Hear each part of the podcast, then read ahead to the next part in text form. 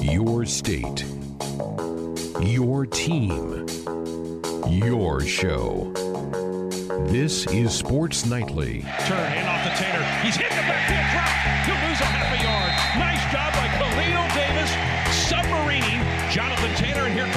field goal unit. Sports Nightly during the holidays is presented by the Woodhouse Auto Family. With over 6,000 new and pre owned vehicles in stock, visit woodhouse.com to browse the entire inventory.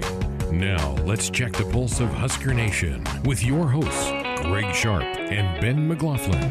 Here we are, Thursday night Sports Nightly on the Husker Sports Network. Hope you had a good day today. We've got a full show lined up for you tonight. In fact, it's our last show of the week. No show tomorrow. Husker basketball will bump us off the air tomorrow night as the Big Red continue non-conference play with Southern at PBA tomorrow at 7 o'clock. Pregame coverage right at this time tomorrow night with Kent Pavelka and Jake Muhleisen.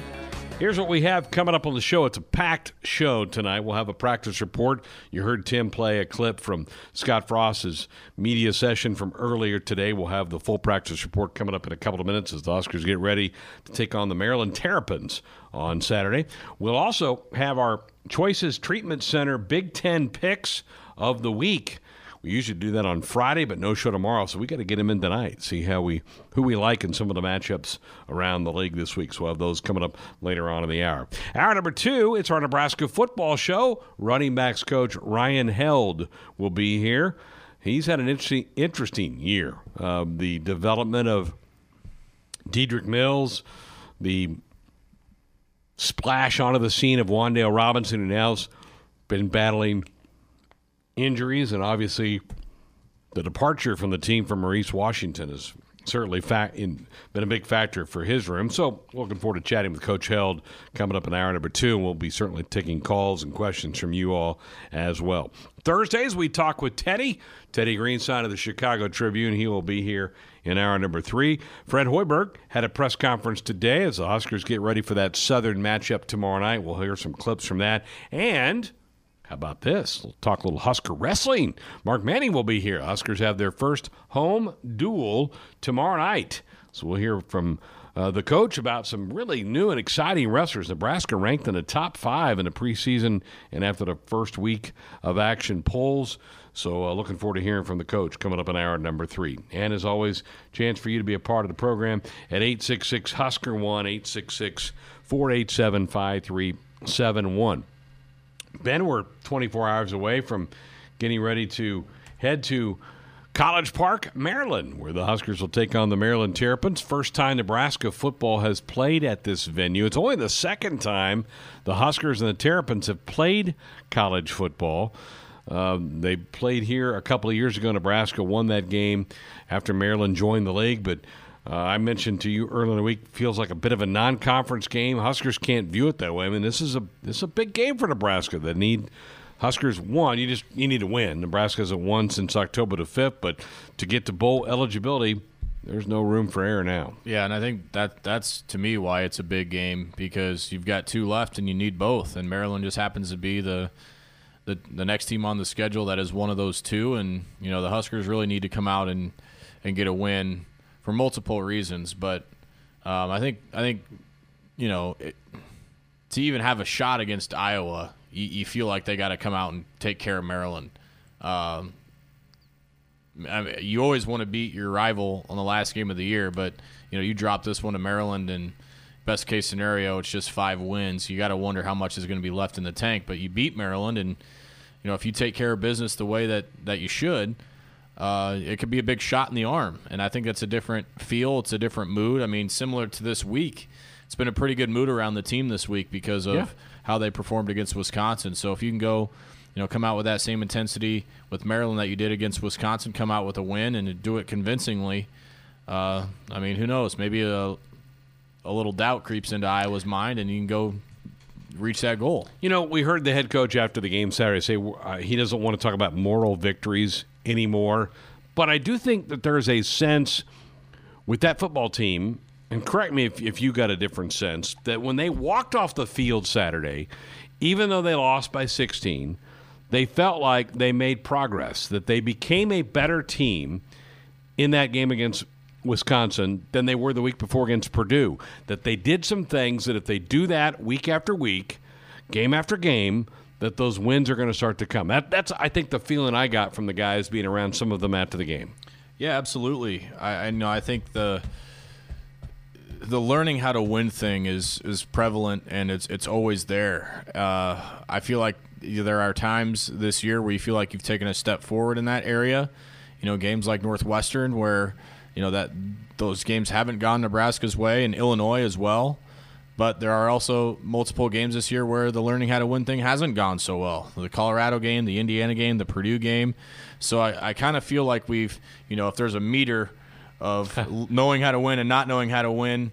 We're not as far all you know the needle's not all the way to the left it's more so maybe to the center to maybe halfway to the middle halfway yeah. halfway there but I think this is another game that kind of you know will will come down to that you know a few plays here and there and if Nebraska makes those plays they're going to come out on top and if Maryland's the one that makes the plays or Nebraska makes more mistakes then you know things are going to unravel, and that learning how to win thing takes another hit. Maryland's a little bit like Nebraska. They've got some playmakers on the offensive side of the ball. They've had trouble stopping teams, particularly in conference play. They just have not put up much defense. They could be 41 24 by Purdue in a game a couple of weeks ago. Ohio State, and against Ohio State, they just absolutely obliterated the Terps in their last game. They did have last week off. Statistically, though, these two teams mirror each other a little bit. There's some there's some explosion on the offense of the Terps, but a defense that's been pretty darn leaky most of the year. Yeah, they've got some scary pieces offensively, and you look at their first couple of games this year where they're just romping people and moving up and down the field at will. You know that Syracuse game is one that sticks out uh, in a big way. Uh, it's definitely eye opening, but you know they, they got hit with some adversity, and you know we're kind of hearing that right now with Coach Hoiberg, a year one head coach. I know it's a different sport, but how his team handles adversity, you know when they've been um, you know faced with it, they haven't done a good job responding from it. I think Maryland's kind of a similar case. They get hit in the mouth, and they're just having a hard time pulling themselves off the deck. And it's been a rough couple of months for that for that football team and that program. Coach Locksley's trying to pull them out of their rut they're not going to make a bowl game this year, and you know you just hope that that streak can continue at least one more week. But uh, you know that's a team that's trying to find themselves. But offensively, they've got really good. Getting Anthony McFarland was a huge Ooh. get yeah. for them. That kid could have gone anywhere in the country. Highly rated recruit. Um, chose to stay home in the in the Maryland area and, and go to school there, and you know just to bring some other pieces. They've had a number of good good pros in the past that are now playing on Sundays. There are a lot of really good players on this team it just doesn't always equate to good football. That's there's a lot of good football in that area. That's what people think. Maryland's a bit of a sleeping, not giant, but sleeping solid football program in college football because there's so many good athletes right around that DC Baltimore area uh, that there's so many people that live up and down that seaboard of the United States that they could be a, a team to be reckoned with. But October the 5th, that's the last day either of these football teams won. Maryland beat Rutgers that day. Nebraska beat Northwestern that day. That is a long time ago when we tee it up on Saturday, November the 23rd. Somebody's going to break through that snide. The other one, and, and Maryland has been eliminated from bowl contention at 3 and 7. Nebraska can still get there with two wins, but October the 7th. Wow. I would not have believed that if you'd have told me that a couple months ago. Yeah, and it's it's a again, you kind of heard it there with Coach Frost. Um, you know, in the in the cut that we played here to start the show, it's it's a chicken or egg situation. You know, once you start winning, the more you believe you can win, and the more wins happen. But it's hard to to start that snowball effect, and the Huskers having a hard time getting that thing rolling, as is Maryland right now, and you're running out of chances to do it. At least on Nebraska's side of things, two wins means you get to keep playing. Yeah. And I know those seniors really don't want this to be their last couple games, and um, you know, to again, you, you got to put one foot in front of the other and find a way to beat Maryland. But I'm imagining what that week's going to be like in preparation for Iowa if the Huskers can indeed come back with a win. Time for tonight's practice report. Every practice. We're going to work on it every single day until these guys master it. All season long. There's nothing better as an athlete than being part of something that's bigger than just yourself. And I think these guys are starting to feel that, and we'll keep building it. It's time for a Husker football practice report on Sports Nightly. Brought to you by JTech Construction. Time to replace your roof? Call JTech, the official exterior experts of the Huskers, for a free estimate. JTech Construction is a family owned company with locations in Lincoln, Omaha, and Grand Island. Well, had offense day, defense day, and now head coach day to wrap up the media availabilities this week. Head coach Scott Frost meeting with members of the media following the workout here today and addressing the current mood of the team after what happened with Wisconsin and two games to go. Here's the head coach. The, the mood has been positive, the energy is positive, the attitudes are positive. Um, they believe in where they are and what they're doing. It's just until you get over the hump and get some of those wins, uh, you can still see guys wondering when it's going to happen instead of expecting it to happen, going out and making it happen. And, and this team um, needs to win one of these close games, needs to get over the hump. Um, they're doing everything right. Um, I just think winning breeds more confidence, and confidence breeds more winning. And what about the effort and enthusiasm he's seen in practice this week? Yeah, attendance has been good. Uh, effort's been good. Enthusiasm's been good. So it sounds like you know the team's in a pretty good spot mentally. Uh, I, I kind of got that sense in the locker room too, following the game with Wisconsin. But I guess we won't really know until the ball's kicked off in College Park. The two bye weeks, I think, helped this team. It kind of helps cleanse your mind a little bit. And I do think that there was, and we mentioned this in the opening segment, just a feeling walking off the field that if they play like that week in and week out, there's going to be some wins coming. So yeah. I, I, hope that carries into Saturday. Passion and intensity is something we definitely saw against the Badgers. What does Coach Frost emphasize to his boys this week? Yeah, we talk about those things every week, and really those things don't change. Um, those things are continue to get better. Uh, try to win your individual battles. Play as hard as you can. Play for the brother to your right and your left. Um, obviously, there's some other things that you know we're we're still putting the ball on the ground too much, turning it over too much. We're not creating them well enough on defense. Um, usually, a game like we're going to play, we're supposed to be a little bit of rain. Um, a lot of times, those, those games can come down to to turnovers. So we, we have to do well in that category. There's a lot of things that kind of go into it, but you know the the message has been pretty consistent from what we're hearing from the coaches to the players each week, and control control what you control, but more importantly, do your job and, and do it do it the best you can. That's all you can do. What about Maryland? What does he see with the Terrapins and potential challenges that the Huskers will see against the ter- Terps? Uh, they're athletic. They're talented. Um, I think both teams are, are desperate for a win, and um, I think they're well coached. So, um, just like any other Big Ten team, we're going to have to go play well if we expect to have a chance. They do have some talent. I mean, they, you look up some of their recruits and the ratings by the different recruiting services. Some of these kids are rated pretty high.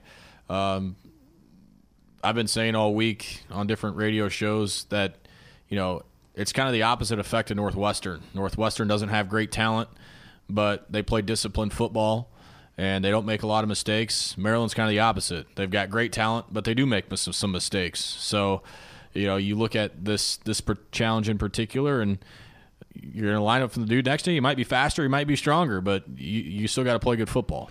McFarland's really good. Leake's pretty good running back. Yeah. They big. I, I, think we'll see both quarterbacks, Jackson and Pigrome. They're both okay, but not great. Jackson has been pretty inaccurate throwing the football. So if Nebraska can make him throw to beat him, I think I like Nebraska's chances.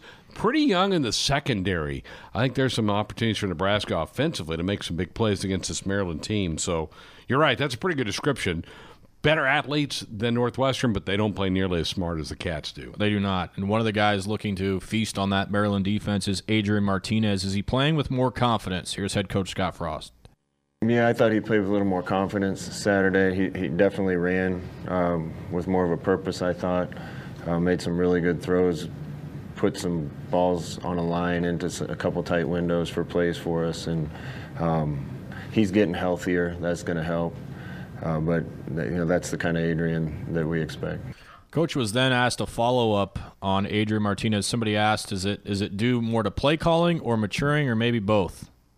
You know, I think with a lot of quarterbacks, it helps if you get them a completion early, just like a shooter in basketball making a shot early. Um, basket starts to look bigger. I think with some quarterbacks, you know, calling a designed run for him early and uh, getting him hit once helps too. And uh, Adrian's probably like that in, in both counts, so we, we got to get him off to a good start. When I talked to Adrian after the game, he told me that he felt like himself out there for the first time in a long time and felt like, you know, he laid it all on the line. And I think you could see that in that mm-hmm. Wisconsin game. And you hope that he can come out with that same confidence against Maryland and have a big day. A little swag to him after he scored the touchdown. A little bit of that Iowa swag that we saw at the end of last season. You hope he's kind of found it because if he finds it, we all know we've seen it enough in his young career. He can be a pretty special player. Even this year, the Illinois yeah. game, you know, he, it's not like he's been a a shell of himself the entire year. We've seen what a good Adrian Martinez looks like. I mean, even as soon as this year, and if you could string three good games together with Wisconsin in these last two. Uh, and then you know maybe maybe propel yourself into a bowl game. One of the guys he's throwing to, and one of the guys that I pointed out to you and Nate at the press conference, I think is playing really well right now. Is Kanawai Noa. Mm-hmm. Uh, you're starting to see the production more, but you know more so the little things that has made him good. Here's Coach Frost talking about Kanawai and his uptick in production. Yeah, he, he was really really practicing hard the last few weeks, and I think it uh, translated to the field. Uh, he's he's a great person and uh, the kind of teammate we want, and I'm, glad that he's had a little bit of success. I he's really admirable. He doesn't uh, speak a lot to the media. He's very introverted, very quiet. Um, he's very I think he's very respectful. I think he's a great teammate. Uh, one example of that every single game before we walk out to the coin toss. Kanawai walks out, stands in front of each of the four captains, and shakes each one of their hands. And I think that just kind of the, the guy that he is and the player that he is. He's he's selfless. Uh, he's emotional when Nebraska scores, and you know, you're a graduate transfer coming to Nebraska from a, a state away from the West that buy-in factor doesn't have to be there. I mean, it, he's one guy that you would expect maybe wouldn't buy in, but it couldn't be further from the truth from him. And I'm I'm with Coach Frost. I'm glad to see him produce a little bit because he wasn't here for the spring. I think it just took him a while to kind of feel like he was part of the team and you can see his confidence and his impact growing week after week with his football team. And still two more chances for him to, to do that, and I think he will. He will continue to get more chances because of the injury to Wan'Dale Robinson. Will Wan'Dale be back before the end of the season? Yeah, we, we, we're hopeful Wan'Dale will be back on the field for us before the year, year ends. Yeah. Nebraska sure better with him. Yeah. I mean, I don't like I, I like the uh, production of Dedrick Mills, and it was great to see him last week. But Nebraska is a better team with Wan'Dale on the field at running back, receiver, wherever it is. Absolutely, and, and what a year he's had is evidenced by being one of the four finalists for that Paul Hornung Award. That doesn't just get handed out to anybody. He's just done a great job, and sooner the better for number one to get back. No question. Well, speaking of Dedrick Mills, how has he followed up a big game against Wisconsin with practice this week? Um, he's been sore all week. Um, we've had a little bit of bug going around too that a couple people have caught, but um, I was really happy for him, and I think I think that's going to give him a boost of confidence going forward. Pretty pretty easy to see watching that game from field level that his body probably wasn't feeling the best after that one. That was a, a bruising, punishing game that took place on that field, and especially when you're carrying the balls as, as much as he did. Don't you think though by day six and day seven, that's when your body probably gets back in shape. A lot of NFL guys talk all the time about they don't feel like by Tuesday, like, how in the heck can I be ready by Sunday? But then by Friday and Saturday, it kind of kicks back. And all right, all right, now I'm ready to roll. Yeah, that treatment Hope is, so. yeah, treatment's big and getting Cold in baths. there, yeah, getting that body and eat, eating and sleeping. Yep. Um, you know, just easy, simple stuff too, as well. What about the weather? Coach Frost mentioned that a little earlier. Will have an impact on the game in the forecast. Have no idea. Don't know what it's going to be like. Um, but it's going to be the same weather for both teams. Expecting rainy, yeah, uh, might have a little bit of an impact. We've we've seen rain before, but yeah, it's a that's coach speak there. Both teams have to play in it. What's in the Ben McLaughlin suitcase? to be determined. I am waiting till the last second to to pull. The forecast is kind of moved around here and there, and I'm going to wait until the last moment to to pack because if I were to pack it right now, there might be a few different options in there. Can't rain all game, can it? I wouldn't well, think. in Penn State it did. Yeah, it did. You're right. This is kind of the same time of year as yeah. that one was. Yeah, let's hope this game goes a little bit better. Let's finish it up talking a little bit about young players in this time of the year with less than four games left. We saw Ty Robinson, we saw Keem Green, uh, a couple of games left for Luke McCaffrey, one game left for Rahmir Johnson. Uh, what, what about getting young players reps? Yeah, we can talk about more of that after the season, but experience, there's no substitute for experience. And getting into any game in any fashion, um, I think helps get your feet wet and get you ready for the future. Yeah, I mean, you, you don't have experience until you have it. So, you know, getting out there and getting some snaps, and you've heard the coaches say perhaps a, a jump in Ty Robinson's snaps from last week to this week. Uh, get get those kids' feet wet and see what they're made of. I, you know, he was Ty Robinson was exciting to me watching him get after it. I thought that was really cool.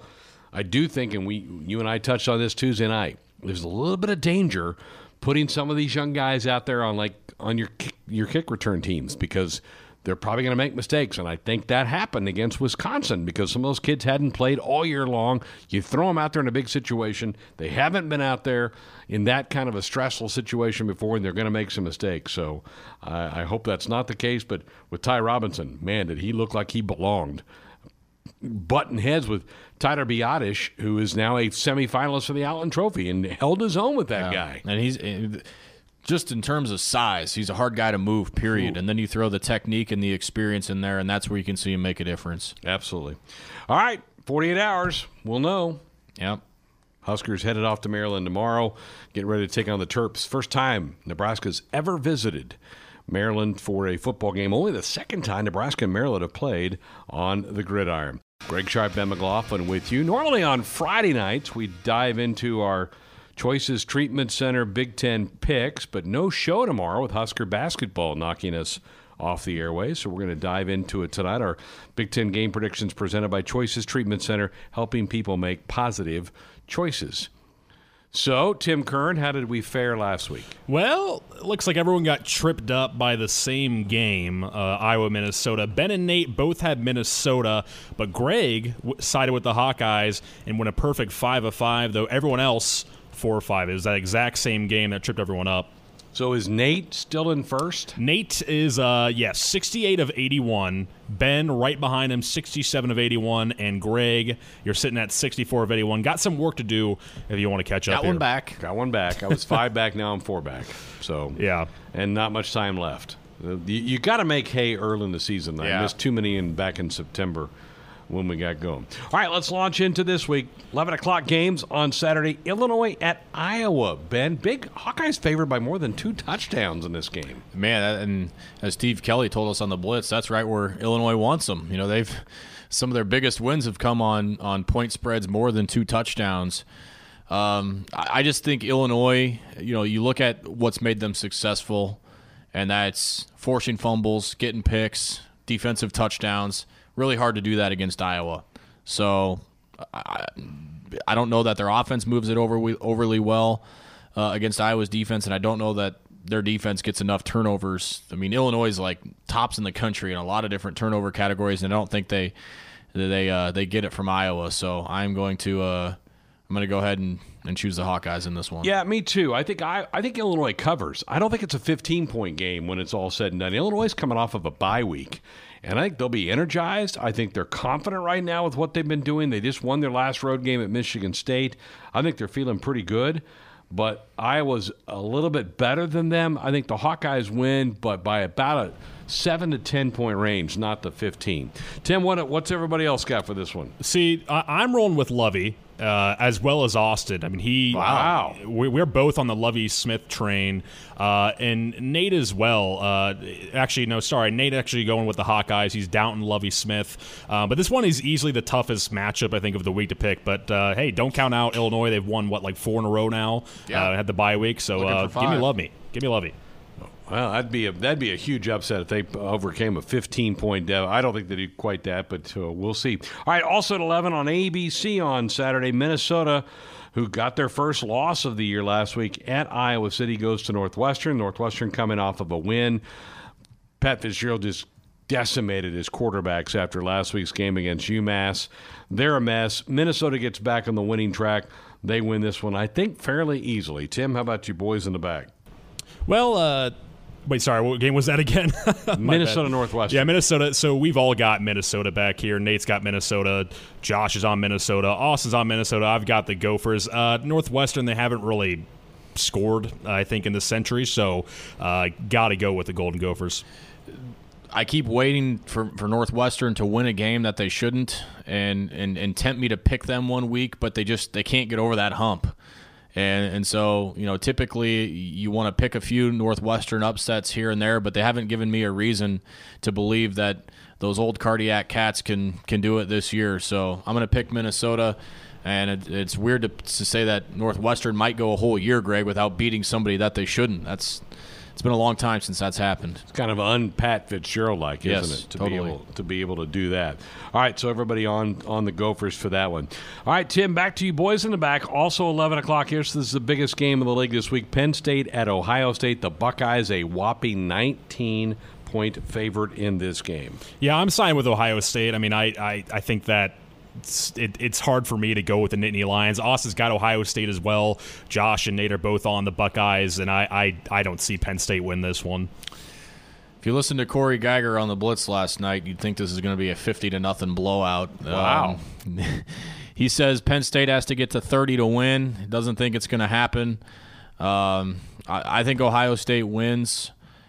I give Penn State a little bit more of a chance than what Corey thinks. I think he picked it 37-13 or something like that. Um, Buckeyes are really, really good.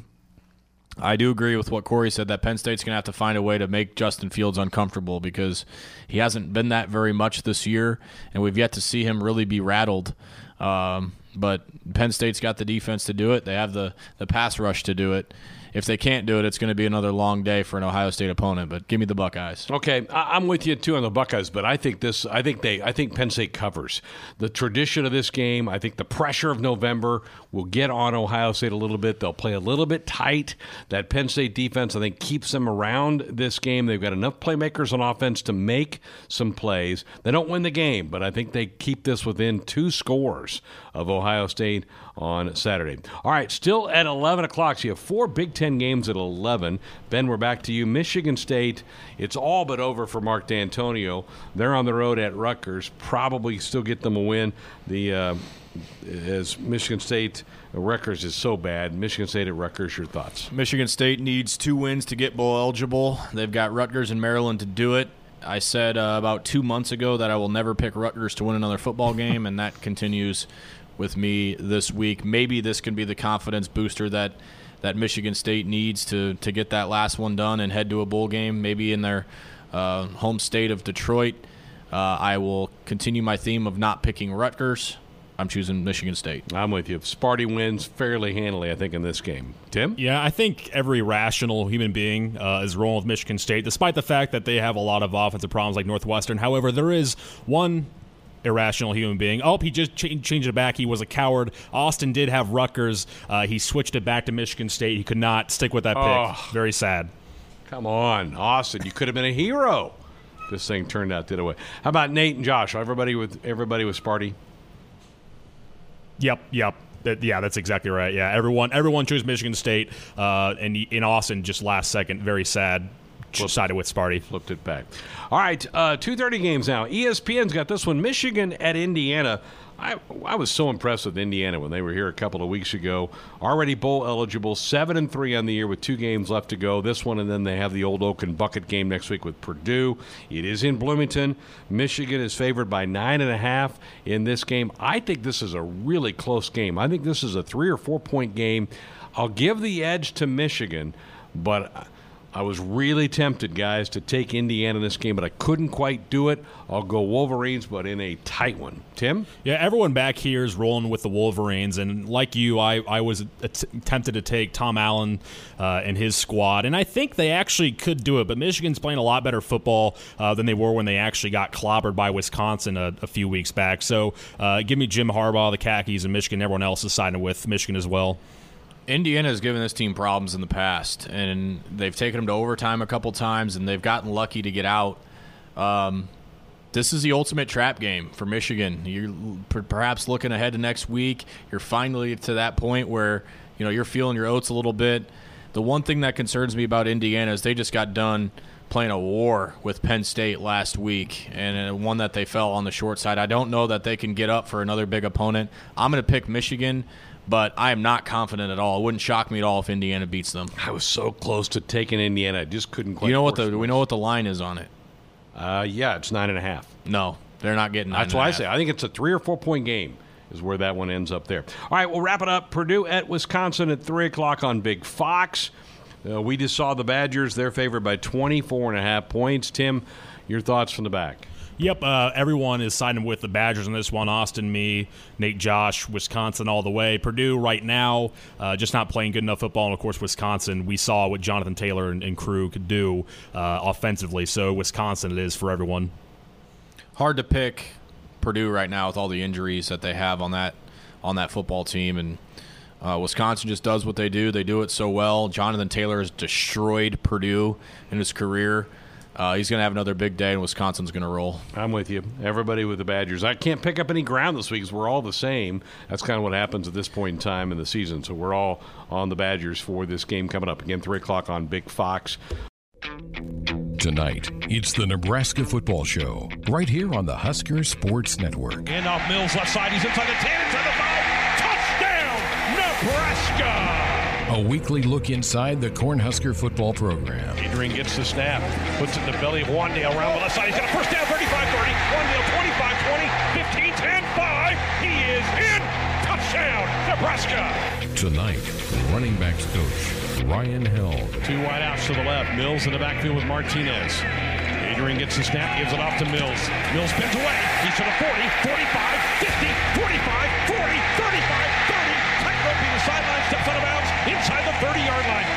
Dedrick Mills has been a man today here in Lincoln. Brought to you by Channel Seeds. Find your Channel Seedsman at channel.com. Sponsored in part by your Midwest Ford dealers. Visit online at buyfordnow.com. Now, here's the host of the Nebraska Football Show, the voice of the Huskers, Greg Sharpe. Thank you. Welcome to our Nebraska football show for the week. Delighted to have running backs coach Ryan Held with us here in studio for the next hour. Here are the numbers if you want to be a part of the program 866 Husker 1 866 487 5371. Nebraska coming off a game against nationally ranked Wisconsin. The Badgers win at 37 21. The head coach said after the game, I'm not into moral victories.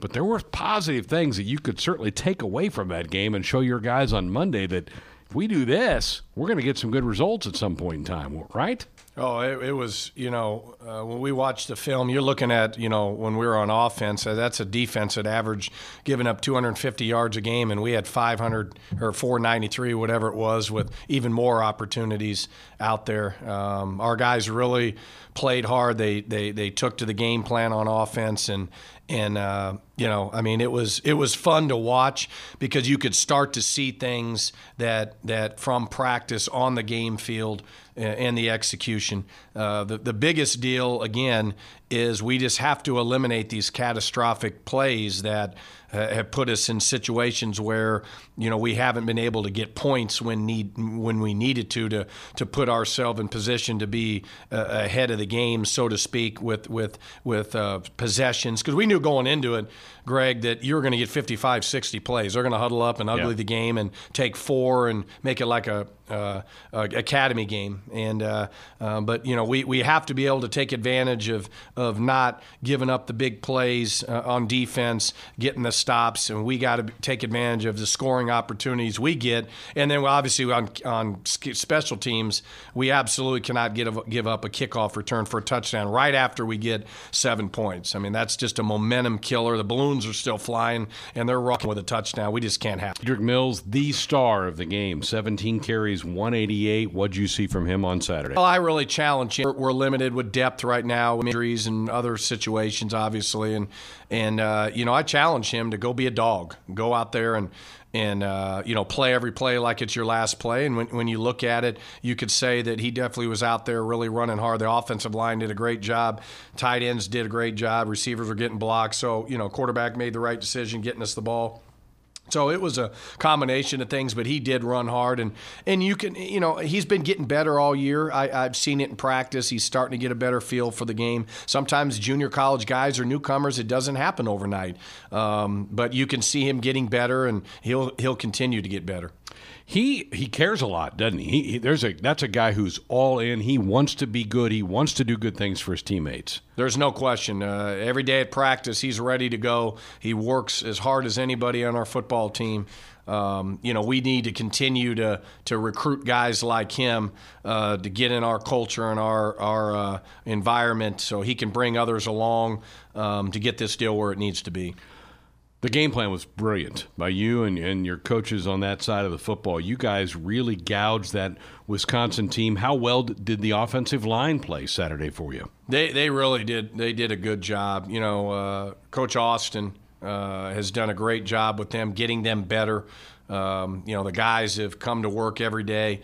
I mean, you're looking at, you know, just for instance, Cam Jurgens, uh, how much better he's got uh, along the way. Um, you know, when we're relatively young, you think about it, you know, we have a lot of guys obviously coming back, and those guys um, went out there and, and uh, you know, because uh, you know, with Wisconsin, they'll be in, in, an even front, which is a four down front, and then they'll be in an odd front. Well, then they started going more odd front. The good thing is, is our defense does the same thing, so we get to see it day in and day out. Um, but we had a great game plan. We felt like, um, you know, obviously the numbers show it. Other than we got to be able to to get the, the, the more points when we get our chances. But we definitely move the ball uh, at a, at a at a nice level. Dedrick had 17 carries. The only other back that had carries was Wyatt, who, by the way, was put on scholarship again, second time, second straight year for him. Hardworking guy who does a lot of things the right way, doesn't he? Yeah, Wyatt Mazour exemplifies everything we want in the walk on program. He's a great team guy. Uh, he's been in the program for five years, uh, worked his way up. Um, He's very smart. He knows the offense, uh, and he can go out and execute plays. Um, you know, he could play receiver if, if, we needed him to. He's really good on special teams. So, you know, it shows the walk-ons that when they come to Nebraska, you work hard and and uh, and put yourself in position to help the team. You'll have a chance to earn a scholarship, and that's what we want. The walk-on program has to be, uh, you know, really really good because you know in this day and age, you're not going to hit on all your scholarship kids. There's going to be kids that are hurt. Um, not ready. And if your walk ons are in there working three, four, five years in the system, uh, just like when we had in the 90s when I was here, those guys can really help you in some facet of the game. Brody Belt, kind of the same way for you, coach? Absolutely. You know, Brody um, has done a really good job. Obviously, he's younger, but, uh, you know, he can play receiver, he can play running back. He's, he's got a chance to be a really solid, good player for us. He does a good job on special teams. I mean, if you line him up, he could run with a lot of the guys on the football team. He's smart. Uh, so he's another guy that in the wings that, um, you know, hopefully someday has a chance to be just like Wyatt in terms of earning a scholarship and all that. We've, we've heard the name Weinmaster for a couple years now for Husker football, an older brother who was a, a linebacker, a huge part of special teams, and now we have another one in Zach Weinmaster. Tell, tell the audience a little bit about Zach. Well, Zach is a, is another uh, kid that uh, uh, has done a great job coming into the program as a walk on. Uh, he's really, really smart. Uh, you know, he's physically, he, he's, he's, you know, got a tremendous vertical. He can run. Um, he's got a bright future. You know, him, him getting in the weight room uh, with Zach and the boys, uh, he'll have a chance to, to really help us in some way, shape, or form. You know, he, he's been playing some special mm-hmm. teams late. You know, we, I, you know, kind of looking at from a baseball perspective, I brought him up from the minors and, and, uh, you know, activated him, so to speak. And, and he's helped us, and, and I think he's another guy uh, that will help us uh, in his career.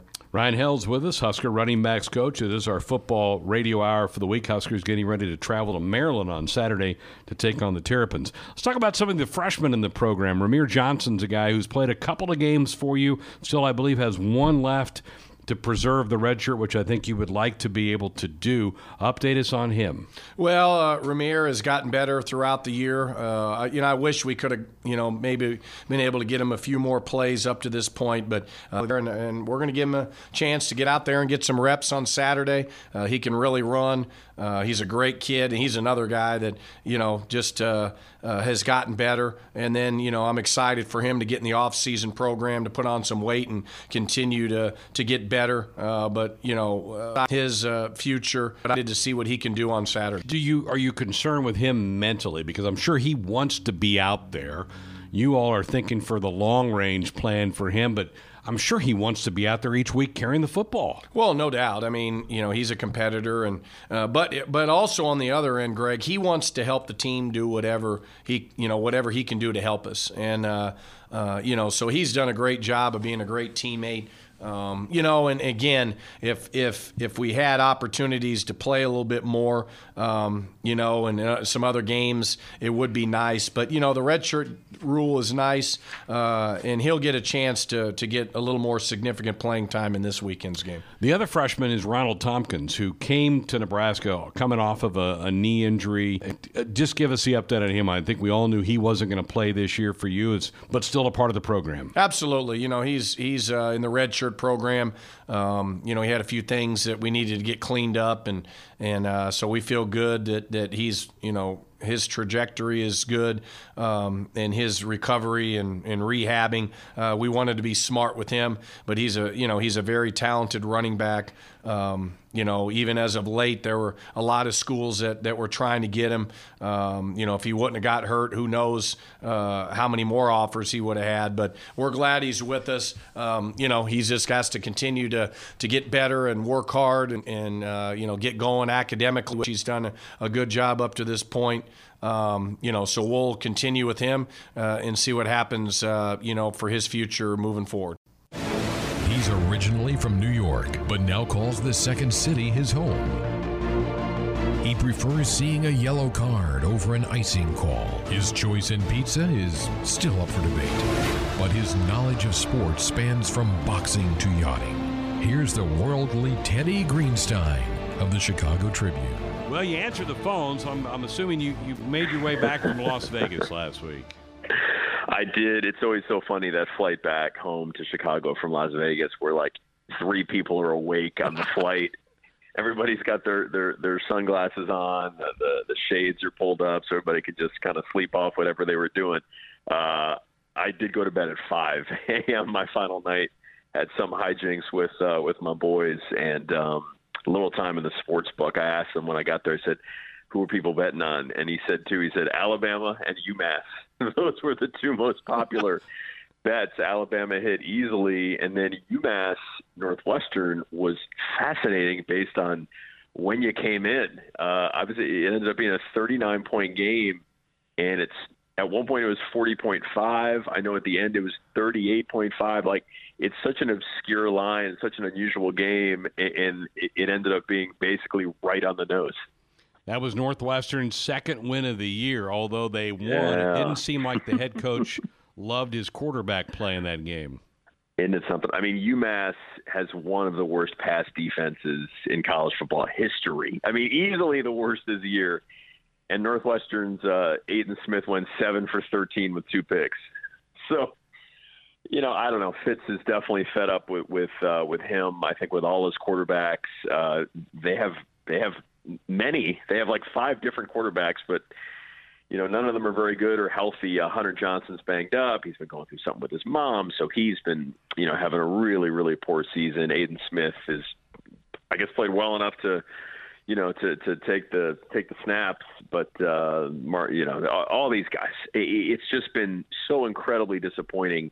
Um, you know, folks thought, all right, Clayton Thorson uh, was really good, but you know, we'll move on from him and get somebody in there just as good. And it's been nothing close to that. Teddy, remind me, is has Illinois passed legalized sports betting? Illinois, yes, we're in like an in between phase right now Okay. where it's legal, but you know all the idiot politicians in the state have not figured out the next step. So um, I know they were hoping, you know, some organizations were hoping to uh, open sports books definitely by the Super Bowl, if not by like football season. And from what I've gathered, they're just not even close. So they'll just figure out a way to completely screw it up and you know, that's what, what what is so interesting to me in terms of uh, you know sports books. How are they going to make money but still be have it be enticing enough to sports bettors? So you know, most people listening probably know that the standard sports bet is minus one ten. You wager one hundred and ten dollars to win a hundred. Well, you know, you know, folks in Illinois, especially if they're not very savvy with this, are going to say, "Oh, let's throw just throw a bunch of taxes on it, so we get our piece and all this and that." Next thing you know, it's going to be, you know, minus 120. And guess what? People are not going to bet minus 120 unless they're, you know, really kind of ignorant to to you know to the more advantageous lines. So it will be interesting to see how it's all settled and um, you know how many states are in front. Right now, you can go across the border to Indiana and uh, and play sports bet, but Illinois does not have its act together yet. And, and on the other side of you, Iowa has got their casinos up and running. I just kind of wonder the folks in Vegas, how much will this take away from Vegas trips for people? Because now you can go do it semi close to where you live in a lot of these states now. You just wonder if the folks in Vegas are nervous if it's going to drop off their their occupancy rate as they move into the next decade. It, it has you to know, take a you, hit. you- yeah, you and my editor are in lockstep. She actually at one point said, "Hey, if you're going to Vegas, you know, do a story, go to the sports books, and, and talk to people about that." And then uh, I kind of decided I didn't want to spend my my day off doing that. But um, I think it is a totally logical question. I think we'll just have to see in the years to come. But I think preliminarily, the folks in Vegas feel like there's still so much else there that Yeah. people come for. You know, they come for the table games and the shows and the restaurants and just to be totally immersed in it. Where, you know, if you're doing it in Chicago and then you're going to Hammond, Indiana, you, you probably wouldn't have gone to Vegas anyway. But, you know, maybe you get a taste of it there and then you want to go to an even greater sports book. I mean, I was walking around also Caesars, which is a beautiful sports book, Yeah. and they had, uh, you know, they were broadcasting a show from there. So maybe it'll get dinged up a little bit, but I think it's the kind of case where maybe it's like um, folks in, you know, baseball and all the sports used to wonder, hey, if we put our product on TV, maybe people are not going to come. And it turns out it was exactly the opposite. The Cubs were at the forefront of putting their product on TV on WGN. Everybody saw what Wrigley Field looked like and then said, I want to be part of that. So I think that's more likely to happen. Very good. Well, we're glad you made it out. There. Did you take your clubs? You get a little golf in while you're out there? I didn't. I thought about it, Greg. You know, there's there's uh, an interesting course there. There's the Wynn course, which is basically right on the strip, and I got to play it once and really loved it because I just love the novelty of you know playing so close, looking up at the you know the buildings and casinos. And then it shut down, and now it's reopened.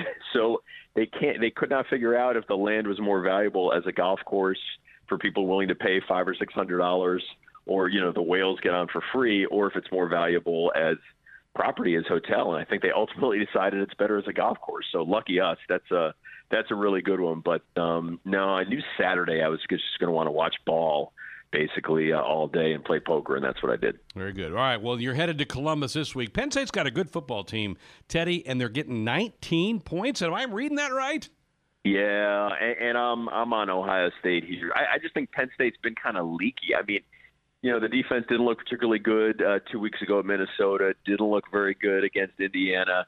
Ohio State is just so perfectly primed. Um, you know, they also get Chase Young back as a defensive end. You know, he's just going to try to wreak havoc. So, you know, when I think of a final score, I'm thinking more like you know 34 to 10, something like that. I think Ohio State is is that good, even though, as you probably know, the last three games have been decided by one point, one point, and three points. So it's been an unbelievable series, and also the last three games, the winning team was down double digits in the fourth quarter. Pretty Whoa. amazing. So yeah, it's it- it's been, I guess you'd have to say the best, you know, the, the most hotly contested uh, series in the Big Ten. It's certainly been closer than Ohio State, Michigan. It's been closer than Michigan, Michigan State. So um, yeah, I think it's the best thing going right now in Big Ten football. Yeah, and now we're into the pressure games of November where the teams that are trying to hang on are, are feeling a little bit of heat. You're above water, are you not, on your picks for the year? I am. I'm like uh, six or seven games over 500. Thanks for asking. Yeah, it's been a, it's been a good little stretch. Uh, I was mad at myself the last two weeks. I've actually picked against Notre Dame. I thought Duke would cover some ridiculous reason two weeks ago, and then everybody seemed to think that Navy was was the smart pick, pick plus seven and a half against Notre Dame, and the halftime score was uh, 38 to three Notre Dame. So. I've screwed that one up, but uh, yeah, 60, 53, and three on the season. All right, two games in the league Illinois, Iowa, Michigan, Indiana. You got any lean on those Yeah. two?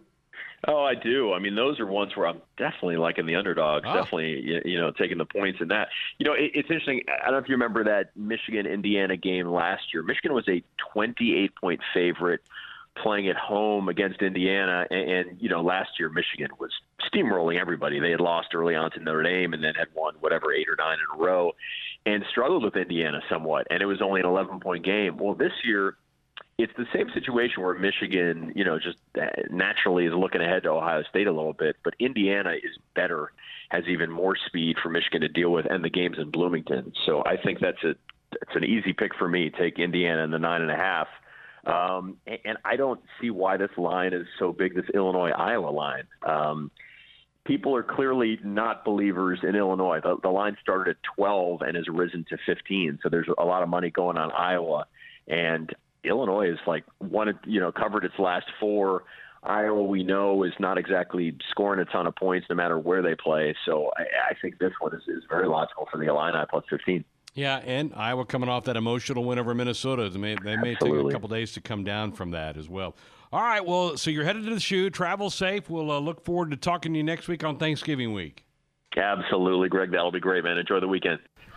There is Teddy Greenstein joining us on our Sports Nightly Hotline, brought to you by the Woodhouse Auto Family, bringing you, you more choices in brands, locations, and service. Experience the difference. Purchase with confidence. This is Woodhouse. Tough, tough life. I know we say it every week with that guy, but he spent last weekend in Vegas. Didn't take his clubs. I'm a little surprised by that. Imagine having to do that. Go all the way to Vegas and be there. I just I don't know how you do it. Tough deal. Well, you know, at least he gets to come on with us once a week so we can make him feel better. Yeah, that's what we try to do.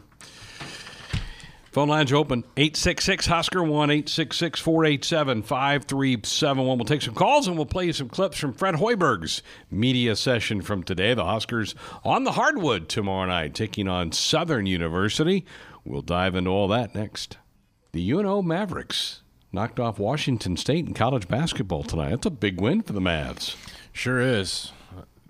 Washington Huge State second was- half, right? Yeah, they were. uh, I think Washington State was up ten or so at the at the break, and Omaha just came storming back, held Washington State without a bucket for like the last six minutes of the game. So huge win for the Mavs. Good win for UNO. Washington State is Nebraska's opponent next Monday. Round one of the Cayman Islands tournament that Nebraska will be taking part in. But before that, the Big Red set to host Southern tomorrow night at PBA at 7 o'clock. And the head coach met with the media earlier today. He sure did. Of course, Coach Hoiberg is getting his team ready, and they've had a bunch of time to prepare. Um, but now all of a sudden, you flip that script in a whole bunch of games in just six days. Four, in fact. How has that changed at all? How the team is prepared? Well, it, it doesn't change anything. Um, you know, I guess the last two weeks we've had two games, so it's been more like a football uh, schedule the way we manage our team. Uh, you know, we got uh, got a tough schedule coming up. Starting tomorrow, this team plays extremely hard. Uh, New Mexico State is the number one seed that came in tournament. It was a two possession game under three minutes. Uh, so their uh, their team's going to come in here and, and do a lot of different things. We have to come out ready to go, play hard for 40 minutes, and then you know then worry about the next step. But you know, it's just one one day at a time, one game at a time, one possession at a time, and, and hopefully we continue to get better. and ready, set, go. I mean, it's it's gonna tip off. Boys are gonna play tomorrow, then they're gonna hop on a plane and play a whole bunch more. I Think they're ready for that? I think they're ready. Yeah. I think they're ready to just start playing a whole bunch of games. Yeah, it's just been really. I mean, I, Nebraska. I- I'd have to look, but they'd have to have played about as few games as anybody in the country at this point in time. Yeah, it's got to be it's got to be close to it. Yep. And obviously, when they hit the floor tomorrow against Southern, they'll be coming off their first win, looking to build off of that. Here's Fred Hoiberg. I did. I, I noticed the guys. Uh, you know, it is sometimes getting that first one uh, is, uh, you know, something you can build on. Obviously, from a confidence standpoint, uh, guys have had great energy uh, in the gym. I've seen a smile on their faces for the first time uh, in a while, and, and that's when our guys go out and play best. When you go out there and you think, and you know, you want, you know, you worry about where that next shot's coming from. Uh, you know, things have a tendency to go the wrong way, but when you go out and play with confidence and fly around and play with great effort, good things uh, uh, tend to happen. So it, it was a good week for us, good week of practice. Uh, I do think it's a team that has more confidence right now based on uh, getting that win and, uh, and getting it behind us. So hopefully we can, uh, you know, have a great week ahead of us. Uh, you know, starting with tomorrow. Again, need to play with great effort, coming right out of the out of the gate, and hopefully continue to build some momentum. Yeah, you hope the confidence factor just keeps improving with this team, and you know they're starting to to believe more in what they're doing. We talked about that a ton with uh, Husker football and believing in what they're doing, but you know, basketball too. They just play so many games. The confidence is a huge thing, and it's fragile in college hoops. It's getting that first one's can be tough. Kind of like in baseball, the, the toughest outs are the last ones. In, in a lot of sports, just getting that first win and feeling like, all right, now we can breathe a little bit. I think you could kind of sense that with that team. And they were dynamite in that first half against South Dakota State last Friday night. Let's hope that does carry over tomorrow. What about the health early on of his team? Coach Hoiberg addressed that today. Everybody's, everybody's doing good. Yeah, we uh, you know we, we, do a lot of things here. Back when I played, just went out and practice. Now you got these recovery tests and heart rate monitors, and uh, you know you can plan accordingly with how the guys' bodies uh, are recovering. And recovery. We've got hard. We've had really good hard competitive practices this week, and again, hopefully that carries over into the game tomorrow. Yeah, you sure hope health isn't a concern this time of the year, but Huskers have been nicked up, nicked up a little bit, but you know, obviously have the time off helps that. Knock on wood, right? I mean, so far so good with that, and you know that you've got of your 12 scholarship players, two are ineligible to play this year, and right now a third one is ineligible. So you're down to nine scholarship guys that you can have for your basketball team. Now they have some walk-ons that can certainly fill some roles for them a little bit, but yeah, this team isn't deep enough in a lot of spots to, to overcome some injuries. Right. What about getting up and down the floor? Obviously, the tempo for Nebraska basketball wants to be that. Um, you know, run, run, run is going to be the mantra of this team, and uh, getting the team up tempo. Coach Hoiberg talked about that today. Well, we're showing flashes, and you know, certainly that first uh, 20 minutes the other night against South Dakota State uh, was exactly how we'd like it to be for 40 minutes. Uh, but you know, it's stuff we've worked on as far as getting out uh, throwing the ball ahead. Uh, when we can get deflections and and, uh, and, get that ball off the rim as opposed to taking it out the net, uh, good things tend to happen. When we threw ahead, we were very efficient uh, in our offense the other night against South Dakota State. But we need to sustain that. We need to have 40 minutes of it, understand what is giving us an opportunity to be successful on the offensive end. And the more easy baskets we can get, obviously that builds confidence. Uh, you know, we did shoot the ball better uh, three. Percentage wasn't great, but we hit three of them right on the line. Uh, you know, those three go in. You actually shoot a pretty decent percentage. So, uh, you know, just continue to go out and build the right habits. And, you know, whether things are going great or you're going through a tough time, uh, you have to be constant in, uh, in your approach. Yeah, I mean, it's the whole point of getting up and down the floor is to get easy looks and get easy points. If you can get moving towards the rim before the defense is back and set, that's the best case scenario. I think teams are going to prepare for that and do, and do the best they can, but you hope that it's hard to replicate, you know, your speed and your ability to get up the floor. I was so impressed with how hard they took the ball to the rim against the Jackrabbits last Friday night. Got easy, didn't settle for jumpers, and their jumpers have not been following, following, following. What am falling. I falling early in the season. So what do you do? You take the ball to the rim. You get yourself into a rhythm, get some layups and and I thought they were impressive with that in the first 20 minutes last week. And then then you have more confidence to step back and hit that jump shot. Yeah. Uh, one thing that is going to be focused on pretty hard, um, and a statistic that people should follow and pay attention to is Nebraska from the free throw line because I. I don't. I don't know that this is a very good foul shooting team, and you know the coach Miles had guys make a living at the foul line. Guys like James Palmer and Terran mm-hmm. Petteway. It was such a big part of the offense was to get fouled and get to the rim. Shavon Shields, but I don't know that this is going. That's going to be a big strength of this team is, is knocking down free throws. Uh, we mentioned injuries a while back. A guy that tweaked an ankle and has been um, kind of topsy turvy on that leg for a while has been Matej Kavas. Coach Hoiberg talked about the Seattle transfer today. Well, I've seen him have a seven for ten day in practice from three. Uh, yesterday he was six to seven uh, from three. You know, Mate, in my opinion, he's just one game away from seeing that ball go in the hoop to get him to take off. He's, he's playing really well uh, in practice. We need to continue to try to find him to get him going. Uh, you know, we ran a couple plays ATO to try to get him shots. Uh, but you know, as a guy that went through plenty of struggles uh, in his life, you know, sometimes it just takes that one game to see that ball going through the hoop uh, to get you going he's a great shooter. I mean, I've seen it firsthand. He's got a really pretty stroke. It takes a little while to get off, but I mean, he's a right around a 43, 44% career three-point shooter. In terms of percentages, Nebraska hasn't had anybody that could shoot that well for a long, long time. It's going to turn for him. You can just tell he's too his his form is too good. Everything is is right there. So it's going to turn for him, and when it does, he's going to go through a stretch bend where he makes like 10 out of 16 or something like that, you're going to go, wow, he just doesn't miss. Yeah, I mean it's it's a very pretty stroke. We go from one player on the team to the next. Jervay Green, junior college transfer into the program. Coach Hoiberg talked about him and uh, his playing right now. I think Jervay doing doing really well. Uh, you know, he had uh, 18 shot attempts in the game uh, against Southern Utah, and uh, you know didn't get as many the other night. But I thought he did a lot of other things well. His defensive intensity was off the charts. He had a big possession uh, where he got a deflection, denied the ball in. Uh, Cam got it through ahead to him, uh, but he can impact the game in a lot of different ways. He's a guy that can rebound. We're asking him to play a spot he's probably never played before. He's playing the four position uh, for us, uh, but he's uh, he's very versatile, especially in the defensive end. Uh, he's an athletic kid. He can get downhill with the ball and into the paint, and you know I think he's really adjusted well. Yeah, Jervay is going to be an X factor this year. you know on both ends of the floor. He plays with a lot of passion, a lot of energy, and I think he's going to be one of those guys that are pretty streaky. You know, there are times when he's lighting it up, and there are times he might disappear. And I think uh, sometimes, especially in the Big Ten, Nebraska may go as he goes. Ryan Held was here last hour, and we were talking about junior college. He's had two running backs in his room the last couple of years. Dedrick Mills, the newest one, and you know, he just said with junior college players, it sometimes takes a little bit more time for them to kind of feel comfortable, feel like that they belong. And Jervay, I think, is going through that a little bit right now because you you can see the talent that he has.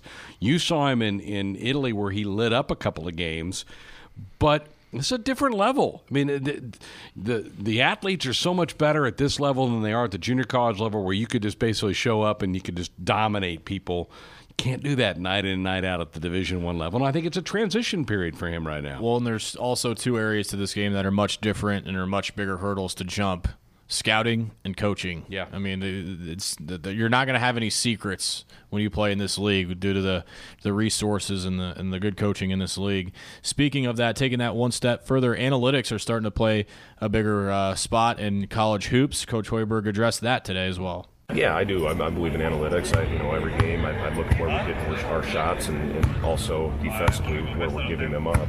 And uh, you know, that's a big part of you know if you win that shot chart battle, uh, generally have a pretty good chance of winning the game. Um, you know, we, we had a, a, a, very good. You know, again, those three shots in the line didn't help, but uh, you know, we're, we're trying to get that thing in the restricted area or create open threes. And you know, I am confident this group, you know, is one game away from you know having a really good shooting night because we've had them in practice. I've seen this team do it, and, and I know we're capable. Uh, so hopefully we continue to create good looks. Uh, you know, the percentages hopefully will go up. But uh, yeah, we, we look at a lot of analytics. Uh, you know, and, and then uh, again with where the teams were playing against, the ball did get to paint way too many times against South Dakota State, especially in the second half. Uh, so you know the things that we did well in the first half, rebound, getting stops, rebounding the ball, throwing ahead. we didn't do as good a job in the second half because most of the time we we're taking the ball out of the net so much changing uh, on a year-to-year basis with college basketball and the improvement at technology. Team has been practicing all week to head out to the Cayman Islands. What's Coach Hoiberg looking to get out of this tournament? Yeah, I'm just looking to continue to take steps in the right direction. You know, hopefully continue to get better. Uh, you know, we'll be playing some good opponents, and, and, we haven't had this stretch where we played a lot of games in a short amount of time. Uh, and when we get back, uh, you know, to have the three road games at uh, at Georgia Tech, at Creighton, and at Indiana, uh, you know, the schedule's uh, going to be a monster. So, you know, this hopefully will prepare us for that. Uh, but we just got to go out again and take it one one game at a time, one possession at a time. So Coach Hoiberg earlier today, the team will take on Southern and then jump on a plane and head down to the Cayman Islands. Probably wishing you were going a little bit, right? Just a little. I would take some part warm, of you. I would take some warm weather for sure. I Think there's any opportunity to play some golf down there? They have night games on, right? They could. I wonder if Jake's taking the sticks maybe down there. Maybe they My, don't tip off till 7:30 Monday night. He could easily get around in. Imagine how much trouble he'd grief he'd get from everybody else bringing the sticks. Well, though. okay, go rent them. Yeah, probably do that. Yeah. right. Now that's an option. All right. Very good. Seven o'clock tomorrow. Kent's too busy working. He's no, no, no. Yeah, that's not, not even a question. Yeah. That would not never, never happen there. Welcome back, Sports Nightly here on a Thursday night. And delighted to be joined now by Husker wrestling coach Mark Manning, twentieth season. And boy, he looks like a he looks like he's right out of high school. But a twentieth season as a Husker head coach. How are you, coach? You doing okay? Doing great, Greg. Thanks for having us on. Good to be with you. I know you've already had a couple of uh, weekends under your belt. You were up in Brookings, South Dakota last weekend, traveled back to New York the weekend before that. Give me an early prognosis. What have you seen from your guys? Well, our guys are doing a great job. They're really, um, they've really just, uh, they've spent a great off season improving themselves, a lot of great development, and so, you know, sometimes you know experience is uh, is great, but but uh, what they do with that experience and that the lessons they learn is, is so valuable. And I really like where our guys are at. We have a lot of returners, and um, you know, up and down the lineup. So they they've really improved, and we had a great weekend out in on New York, like you talked about, Northeast duels. We had we had six champions, won their different weight classes, and then two other runner-ups. So um, just just really good, and uh, and then we had a couple redshirt freshmen have great weekend last last uh, last weekend in, in at South Dakota State Open. Um, Ridge Lovett is a true freshman from Idaho, won his weight at 133, and Kevon Davenport, a true freshman from Detroit uh, Central Catholic, won his weight at 149 and beat the 15th ranked guy in the country. So, so some really good stuff, and really like where our team is. You you go into this weekend and you're you're going to be competing against Wyoming tomorrow night at the Devaney Center at seven, and then a really good Northern Iowa squad on Sunday at one. Uh, you'll travel yep. to, to Cedar Falls for that. You've got five top 10 wrestlers right now that are competing on the mat. Take me through those guys. Uh, talk a little bit about Taylor and, and uh, Isaiah and Chad. Those guys have been such bellwethers for you the last couple years. Yeah, we have four four All Americans back in our lineup.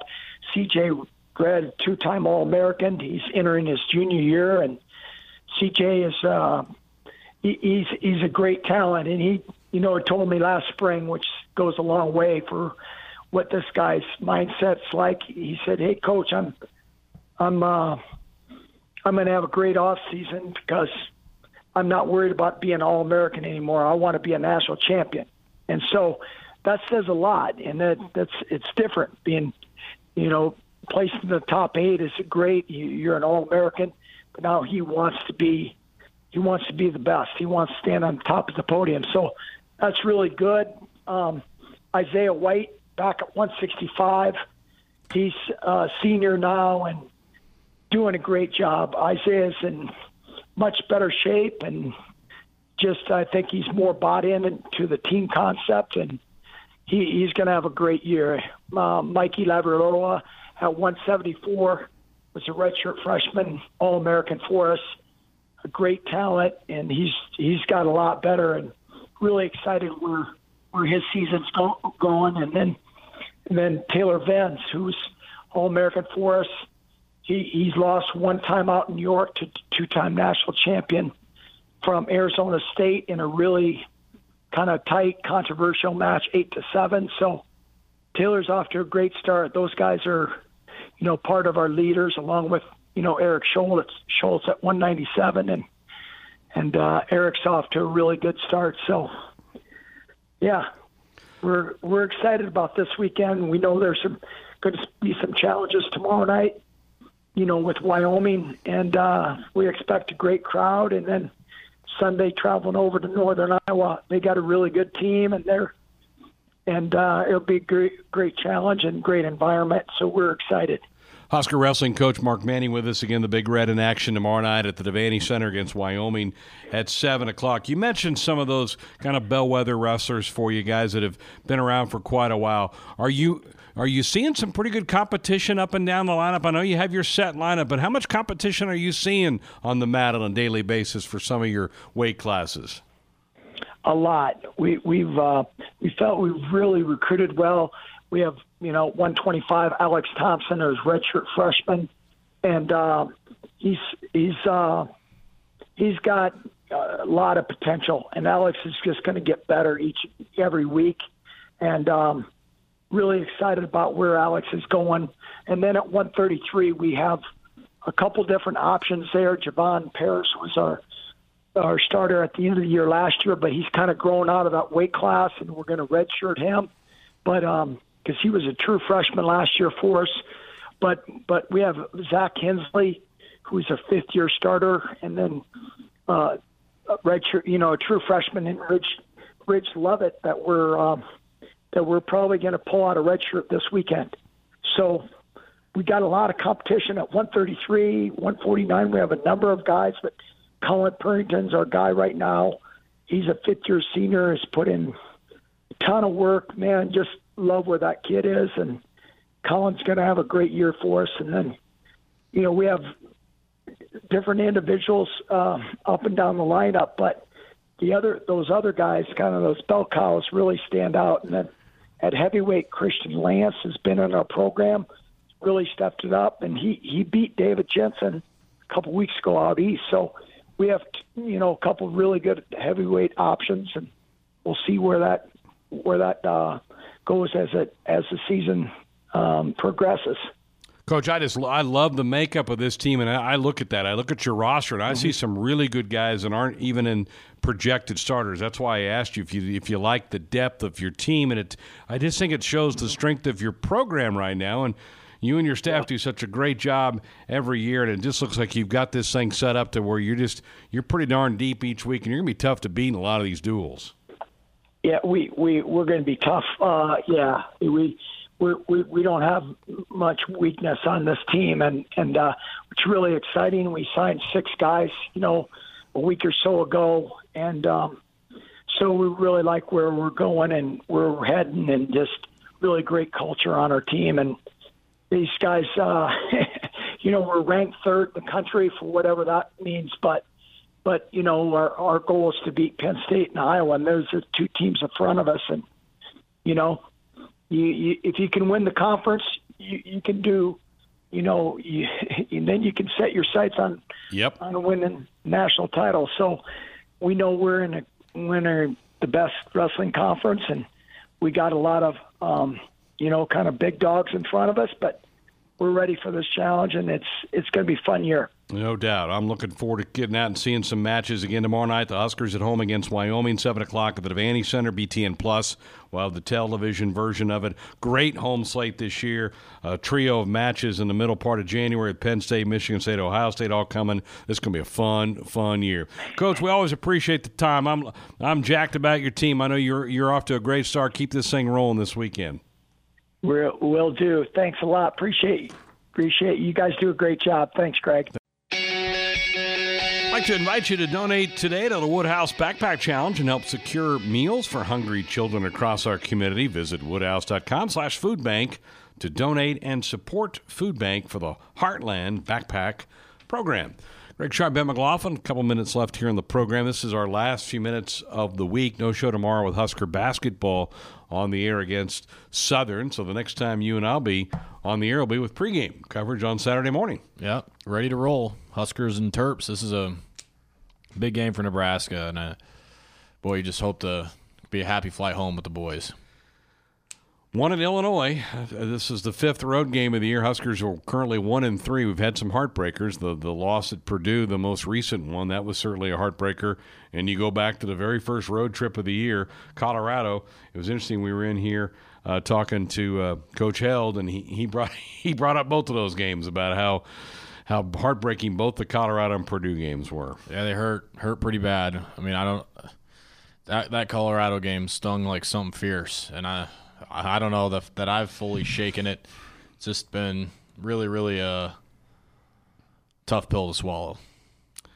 Yeah, those are just two games that you play here or there, and it flips, and the, season totally looks different. But they're not. You can't do anything about it. Now you got to go on, and you have two two more cracks at this 2019 season. I heard Nate last night make the comment, and so true. We look so forward to the football season.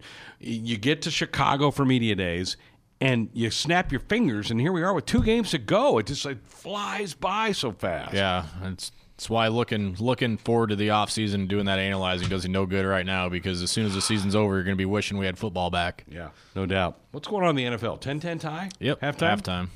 Austin's probably a little nervous back there. Yeah, maybe. Worried about his Colts. That'd be a huge win if they go to Houston and get a victory on the road. No doubt. Big win for those guys tonight. All right, Husker Hoops tomorrow night. We'll start our pregame coverage at 9.30 on Saturday morning with the opening drive. Nate Rohr, and this week our our third wheel, Joel Makovicka, former Husker fullback, very popular former Husker. So he'll join Nate and I for the opening drive. Brendan Sy, Ben McLaughlin on Husker Game Day. Again, tomorrow night, no show. That's because Husker basketball. Kent Pavelka, Jake Muhleisen will have the call as Huskers take on Southern, 7 o'clock at PBA just after 6 when pregame coverage begins tomorrow night.